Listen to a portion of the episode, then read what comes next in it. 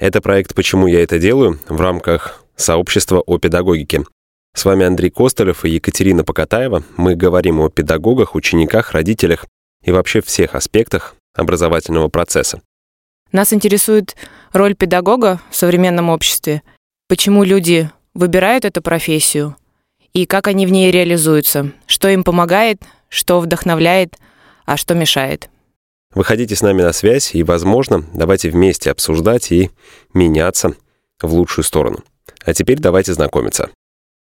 У нас сегодня в гостях учитель математики Ермоловский Сергей. И сейчас он нам о себе расскажет, наверное, так же интересно и громко. Для меня очень завораживающий, вообще мужчина с завораживающим голосом. Мне очень нравится. Поэтому расскажет о себе, о своем пути, как пришел в педагогику, как реализуется в ней. Несколько слов о себе. Не знаю, с чего начать. С чего начать? Садика. Садик Мишутка. Это очень долгая, длинная история. Если с садика... Как пришел в профессию? Да вообще не знаю как. В том плане, что я никогда не хотел быть учителем, никогда не горел этим, не желал.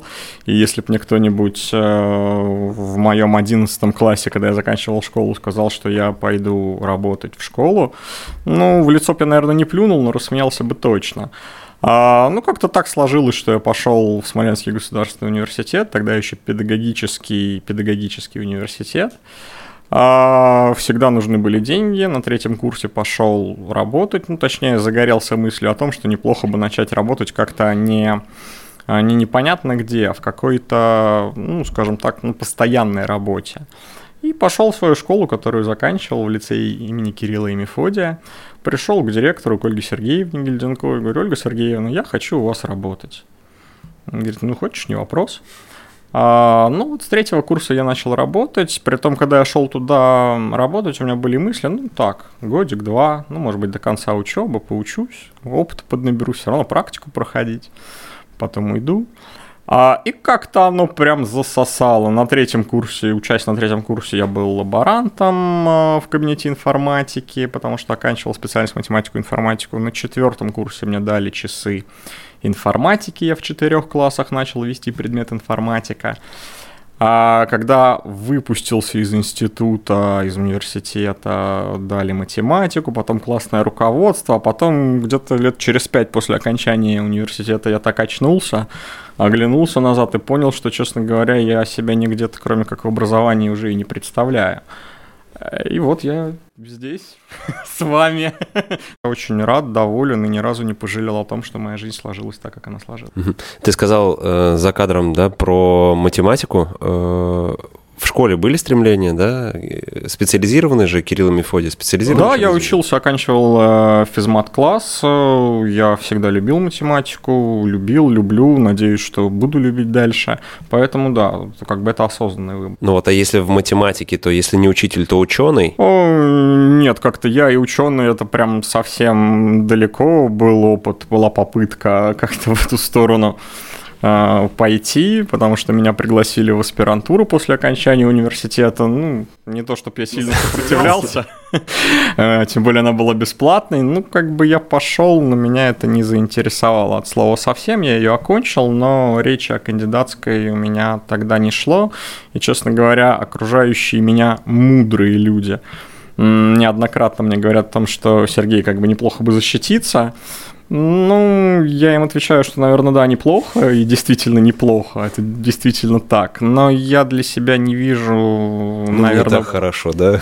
Да, наверное, прежде всего, я не вижу мотива для этого, зачем мне это, и как следствие, наверное, не нахожу на это времени, поэтому нет, ученые — это не про меня. Угу. А если не ученый, не учитель, то программист... Да я же говорю, теперь даже не фантазировал, даже не придумывал. Нет, как окончил, оглянулся, наверное, 4 года в специализированном физмат-классе. вообще без фантазий, там, без желания стать... Нет, никогда не было других мыслей, потому что, ну, вот сюда окунулся, и меня все устраивало с самого начала. И по тому, какая это работа, и то, чем я занимаюсь, мне нравилось, и то, какую зарплату я за свою работу получаю, какие возможности передо мной открываются. Мне все было, как я люблю говорить, по кайфу. Все было здорово, все хорошо, поэтому мысли о том, чтобы сменить работу или сферу деятельности, никогда не возникло. Сколько ты уже лет в профессии, если там с третьего курса посчитать? Ух ты, божечки-кошечки, с 2006-го я работаю в школе, педагогический стаж с 2007 года. В 2007 я начал, преподавать. 15 лет, юбилей. Черт возьми, получается, что так. Ну, 15 лет – это хороший срок. Причем без выгорания, а с горящими глазами и стремлением. Да, потрясающий пример для педагогов. А расскажи, пожалуйста, вот именно уже тогда про педагогическую деятельность, раз ничего другого, даже мысли в твоей голове не рождалось, то из чего состоит твоя педагогическая деятельность? То есть, с кем ты работаешь?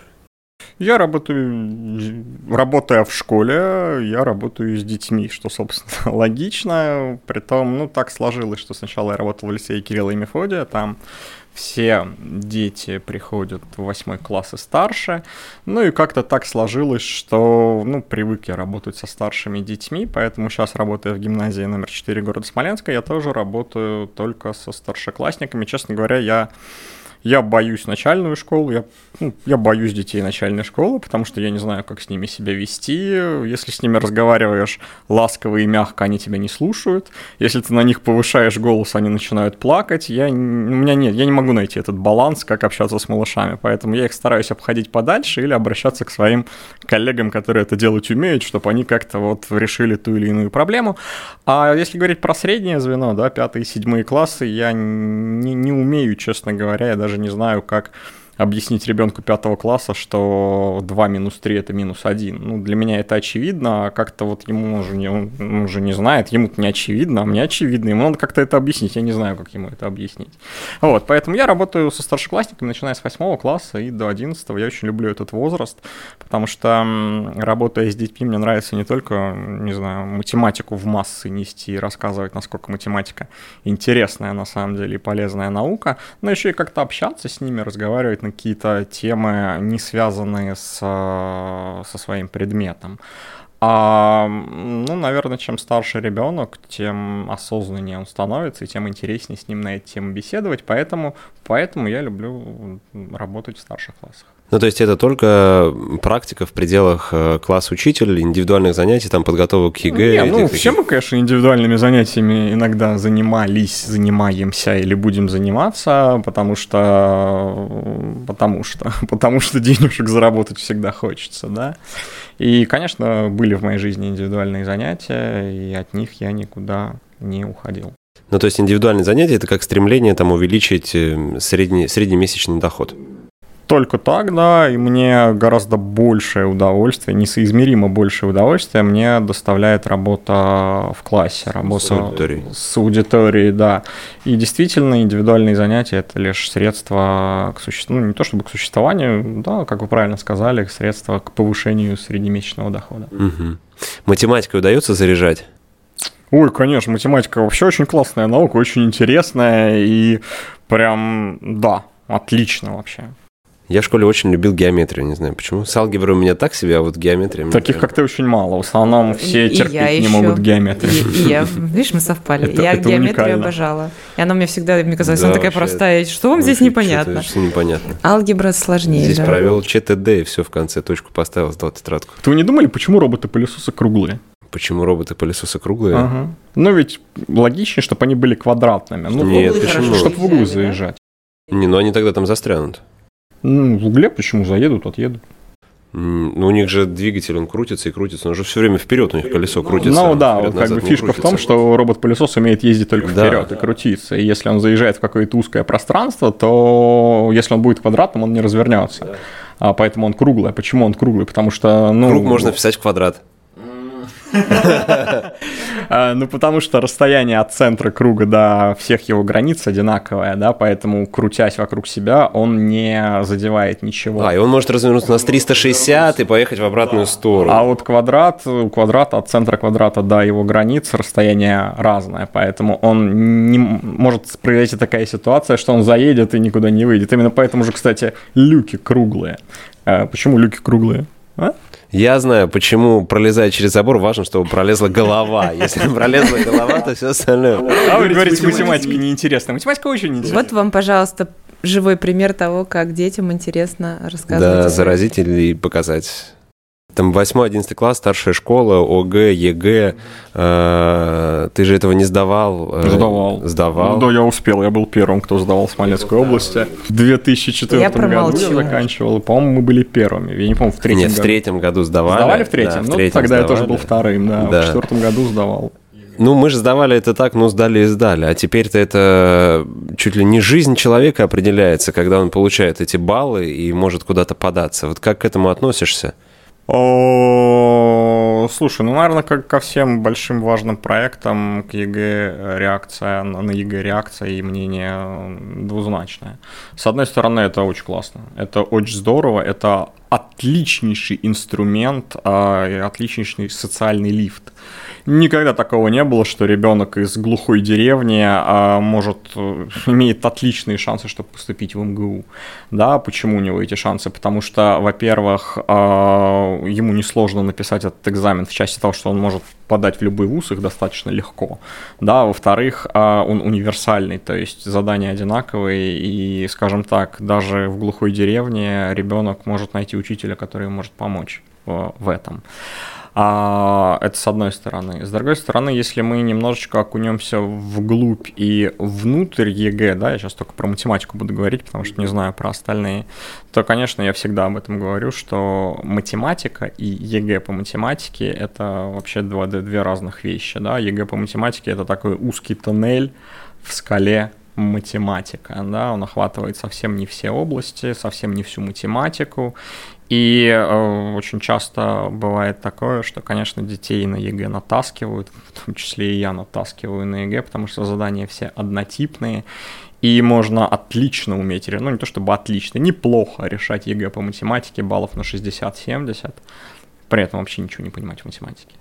И выйти буквально, ну, задать аналогичный вопрос по сложности, но чуть-чуть из смежной области, или переформулировать задание, которое есть в ЕГЭ, другими словами, и ребенок, который натаскан на ЕГЭ, он может просто не сориентироваться и не ответить на этот вопрос. Поэтому инструмент хороший, но есть что обтачивать, дотачивать и как-то модернизировать. Почему дети тогда его, ну, стрессуют, сдавая? Прям очень сильно стрессуют. А что, когда вступительные экзамены в вуз сдают, никто не стрессует?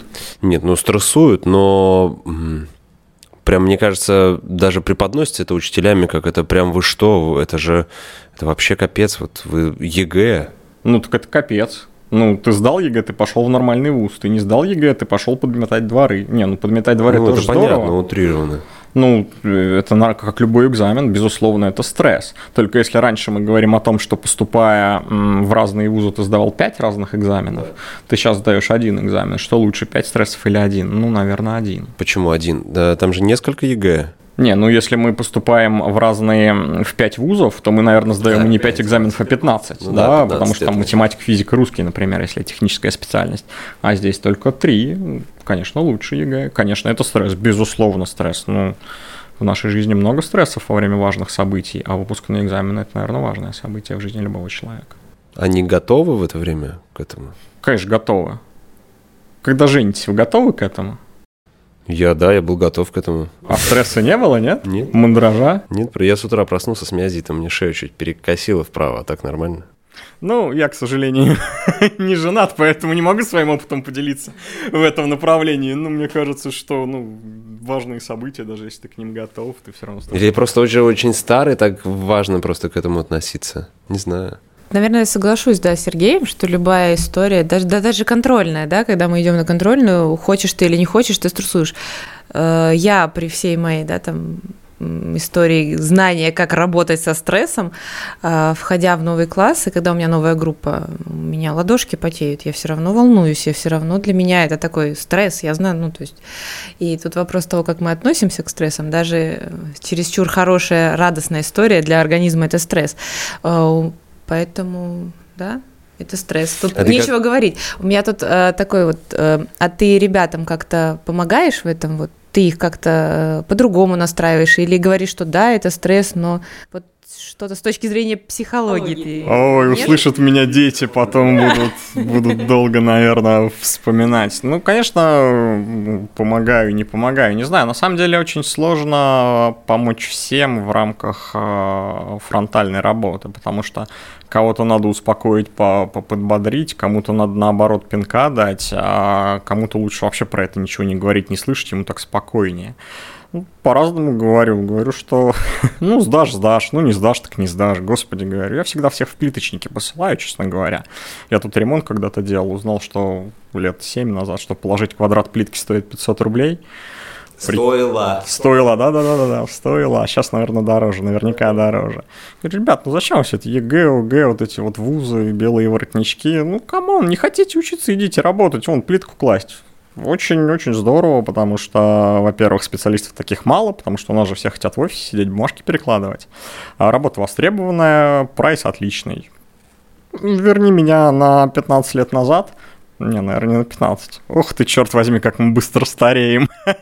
На 20 уже лет назад. Ну, почему нет? Мне кажется, очень здорово. Кладешь плитку, никакой тебе ответственности, денег много, работа всегда есть, в удовольствие. В кайф. Почему? Я, кстати, про среднеспециальное образование, там, плиточник, каменщик, крановщик, я не раз задумывался о том, что, почему я сделал выбор там высшего учебного заведения. Не раз. Хорошо, наверное, если ребенку можно в какой-то момент подсказать и дать ему, вот, а давать ему этот выбор самому или... Конечно. А кто должен делать этот выбор? Конечно, ребенок, иначе никак. Но здесь, наверное, еще вопрос к родителям, да, чтобы они могут согласиться с выбором, как думаешь? Все родители разные, кто-то и позицию все занимают, ну, наверное, три основных позиции. Одна позиция – решай сам, ты уже взрослый, я в это вообще лезть не буду. Вторая – нет, я взрослый, я лучше знаю, делай вот так вот. И третья, наверное, оптимальная, которая должна быть. Слушай, ну, что ты хочешь в этой жизни? Давай обсудим, давай я тебе помогу, подскажу, если тебе моя помощь нужна. Наверное, это лучшая позиция. И если у родителей хватает, господи, давайте мы сейчас это вырежем, потому что я не знаю, как сказать мозгов по-другому. Ответственности. Ты говорил про слово ответственность. Вот у взрослым бы тоже ответственности, да, и смелости. Да, если родители понимают о том, что лучше им просто дать какой-то совет и не заставлять ребенка реализовывать, может быть, их какие-то амбиции, это будет здорово. Если не понимают, ну, все грустно бывает. Ты как учитель в пределах своего класса, в котором преподаешь, когда-нибудь занимаешь эту третью позицию, о которой говоришь? Я только ее и занимаю. Я только по этой, более того, ну, конечно, да, как еще, да, только ее, потому что, ну, ты ж видишь детей, которые к тебе ходят. Господи, у меня есть свежайший пример, вот в этом году я выпустил 11 класс. Есть одна ученица, наверняка она это услышит и... Ой, очень бы хотелось, чтобы дети тоже это слышали. И услышит и узнает себя, я не буду называть ее имени, она училась на физмате, хотя она это абсолютно гуманитарный ребенок, и математика это что-то такое было, ну, совсем за гранью ее интересов.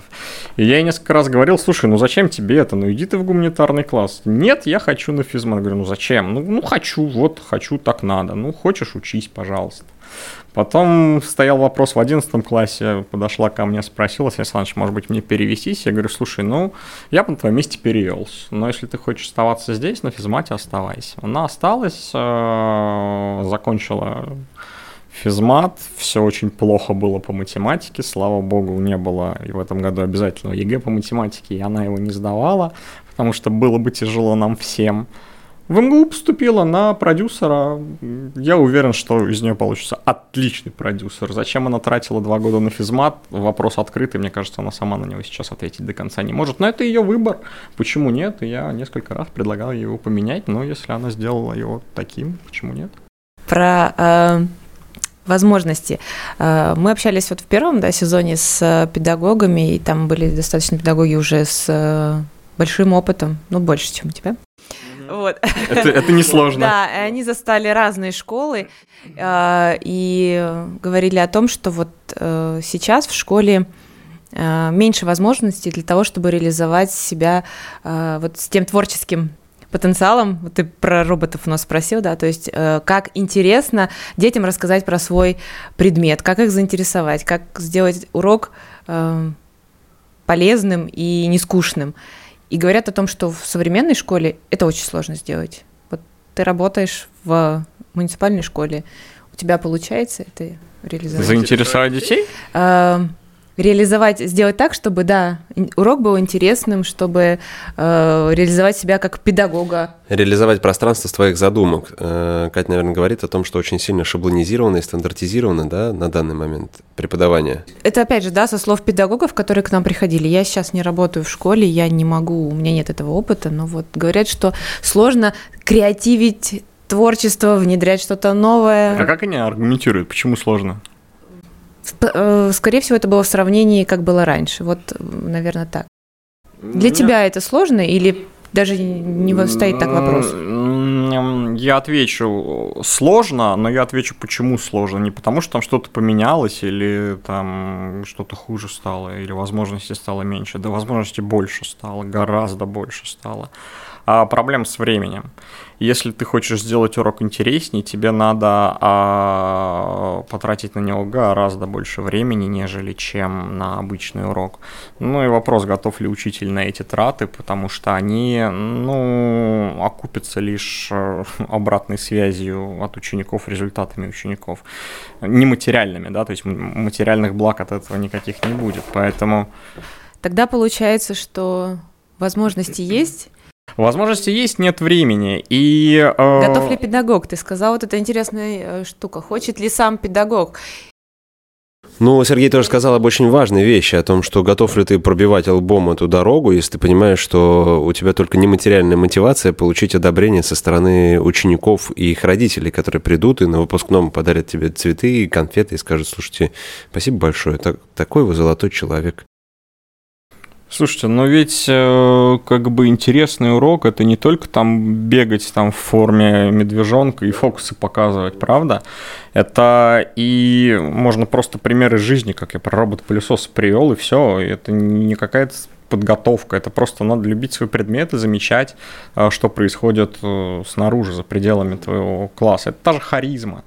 Много ли у нас харизматичных учителей? Я поставлю многоточие, они есть, я их знаю и готов, и хочу быть похожими на них. Все ли харизматичны?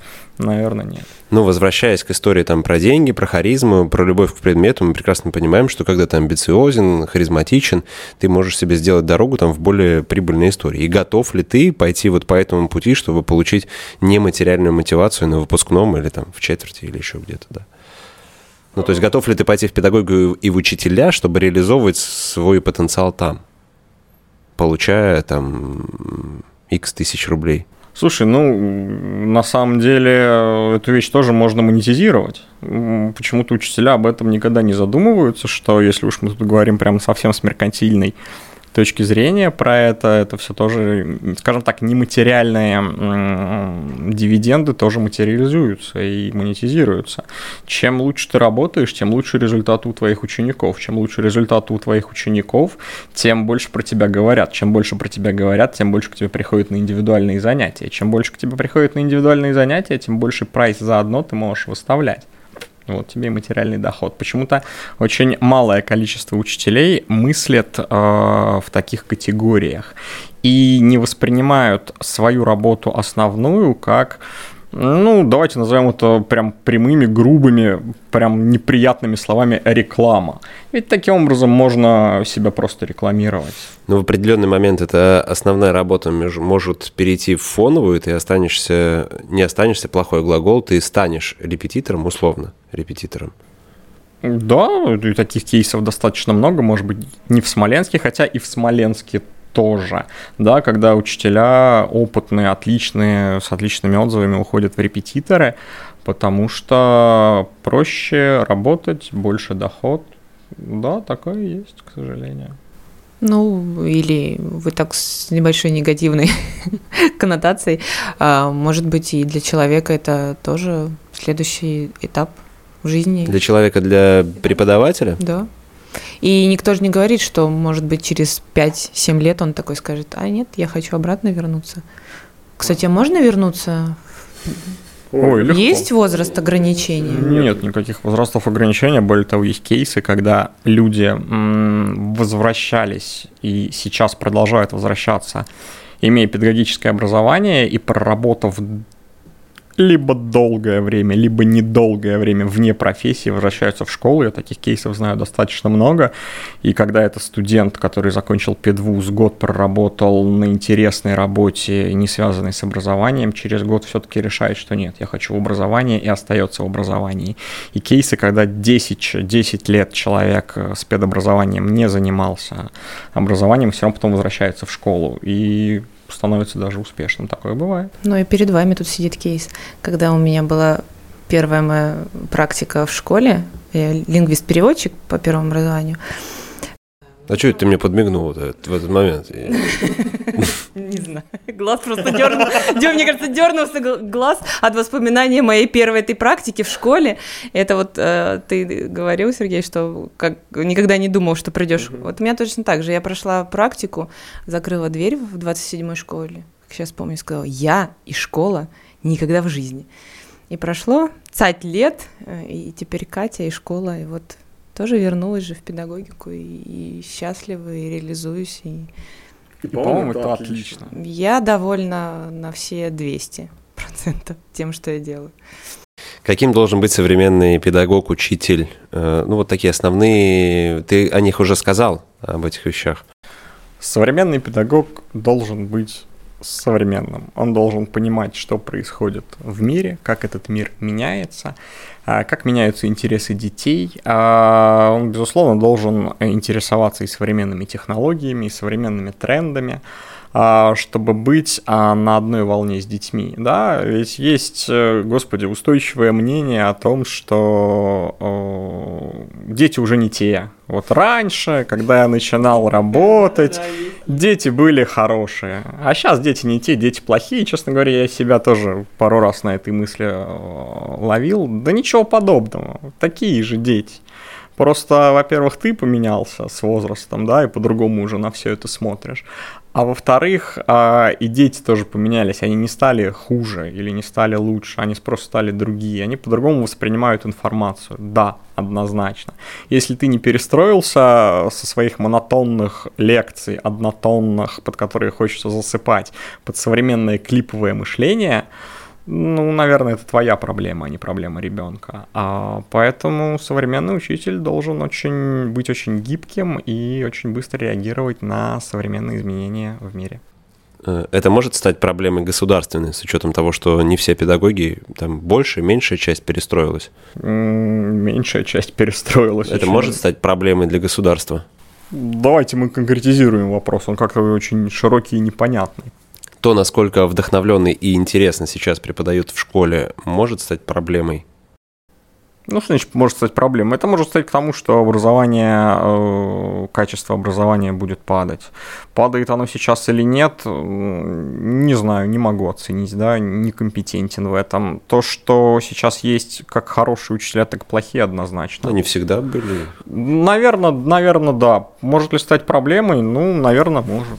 Наверное, не знаю, не готов. Ну, а перспектива вообще у системы образования, она движется? Конечно, движется. Конечно, движется. И, господи, давайте мы вспомним школу, в которых мы учились 20 лет назад, и современную школу. Ничего не поменялось? Куча всего поменялось, начиная от материальных ценностей, да, не знаю, оборудование, компьютер, господи, доски, проекторы, компьютеры, да. Тьма всего. У нас, когда я учился, телевизор один на школу был, и когда там на уроке истории или на уроке литературы нам хотели показать фильм, чуть ли мы там не записывались, учителя, в очередь, в какую неделю, в какой день недели и на каком уроке телевизор можно взять, чтобы показать детям. А вы знаете кино же, что теперь как VR, да, внедряют в образовательный процесс? Я была в виртуальном классе. Здорово, я, к сожалению, не был. Нет, так вот что вот и такая есть. Я был в классе только на родительском собрании пару недель назад. Летом родительские собрания, это здорово. Да, где-то оно было. Нет, на самом деле очень много меняется в школе, и подходы меняются, и взгляды меняются, и смещаются акценты, безусловно. Да, притом, если раньше, да, был тренд на готовые знания, теперь тренд на развивающее обучение, который не просто тренд, это прописано в федеральном государственном образовательном стандарте, да, что ребенок сам должен докопаться до знаний, до истины. Конечно, нет. Образование очень сильно меняется и продолжает меняться. А мы на мировой картине, мы что-то диктуем или с кого-то копируем, пытаемся кого-то догнать или идем своим путем? Потому что, когда пришло ЕГЭ, помнишь, все говорили, вот, будет там как в американских колледжах, и будем ставить тестики. На самом деле, у нас же есть международные рейтинги ПИЗа, Тимс, Пирлс и так далее. Мы сейчас, я не помню цифры, не буду говорить, какие они, потому что как-то давно этой темой интересовался. Мы там сейчас не в топе, но президентом нашей огромной страны была поставлена задача войти в топ-10, если не ошибаюсь, к 2024 году, хотя могу ошибаться в датах. И, насколько я помню, динамика в эту сторону уже есть, она видна, она видна. Да, и все вот эти вот инструменты измерительные, как ВПР, всероссийские проверочные работы, ОГЭ, ЕГЭ, они все затачиваются под формат именно международных систем оценок, тестирования, да, чтобы была корреляция. Потому что, не то чтобы мы идем другим путем, да, но наше образование, конечно, отличается и от того, что есть за рубежом. У меня был опыт присутствия на уроках в немецкой школе. Конечно, модели подачи информации абсолютно разные, но та модель, которая там сейчас уже работает, во всех наших государственных образовательных стандартах прописана. То есть это то, к чему мы сейчас движемся, и как бы в хороших школах хорошие учителя уже именно таким образом работают. Процесс идет, просто он не очень быстрый, наверное, да, и такой... Но он идет. Так. Поехал бы. Полетел бы в идеале. Ты знаешь, хотя вопрос, если бы полетел бы, было бы это хорошо. Если бы успели бы. Успели бы. Вот тут тоже, да. Успеть бы, а то в Гренландии дождь, понимаете ли, пошел впервые за историю метеонаблюдений. Успеть бы тут доучиться. Можно задать наш главный вопрос. Почему ты это делаешь? Очень классный вопрос, очень хороший вопрос, я с удовольствием на него отвечу. Когда-то давно, когда я был совсем молодым начинающим учителем, я не помню, учился я уже или окончил, в общем, у меня там стаж был года два, наверное, может быть, год, я не помню. Я очень люблю эту историю всем рассказывать, когда мне задают этот вопрос. Я в столовой, в лицее обедал, подсел к одному более опытному педагогу, очень классному педагогу Олегу Александровичу. И что-то вот у нас как раз зашел разговор. Олег Александрович был отличным учителем английского языка. К сожалению, я не знаю, где он сейчас и что с ним произошло. Учителем, которого любили дети, который отлично знал предмет, который, честно говоря, мог бы себе найти работу вообще в любой сфере и быть там успешным. Тем не менее, он работал в школе. Я спросил Олег Александрович, зачем вот это вот все вам? Он говорит, знаешь, а это единственная работа, где ты получаешь отдачу. Я тогда это не совсем понял, я это понял через какое-то время, и действительно, я люблю эту работу за ту отдачу, которую я получаю. Эта отдача может быть разной, а эта отдача может быть в каких-то результатах детей, в том, что они побеждают в олимпиадах, пишут ЕГЭ на соточке, поступают в отличные вузы. Может быть, отдача с этой стороны. А может быть, отдача в части их отношения к тебе. Это когда проходят годы, да, проходят, не знаю, 10 лет, а ты по-прежнему общаешься со своими учениками, ты можешь приехать в Питер к своей бывшей ученице, у которой уже там своя семья, все хорошо, и сказать: Кать, слушай, ну как бы я в Питере, можно я у тебя остановлюсь? Он говорит: слушай, да не вопрос. Да, когда тебе надо, останавливайся, я буду рада тебя видеть, мы отлично проведем время. И вот за такую отдачу я тоже очень люблю эту профессию. Если бы, наверное, не было бы этой отдачи, и первой, и второй, наверное, я давно бы отсюда ушел, выгорел, перегорел бы и, честно говоря, плюнул на эту работу. Спасибо большое за отдачу в сегодняшней встрече. Да, вот.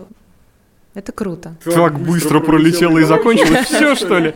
Я еще хочу прям разговаривать.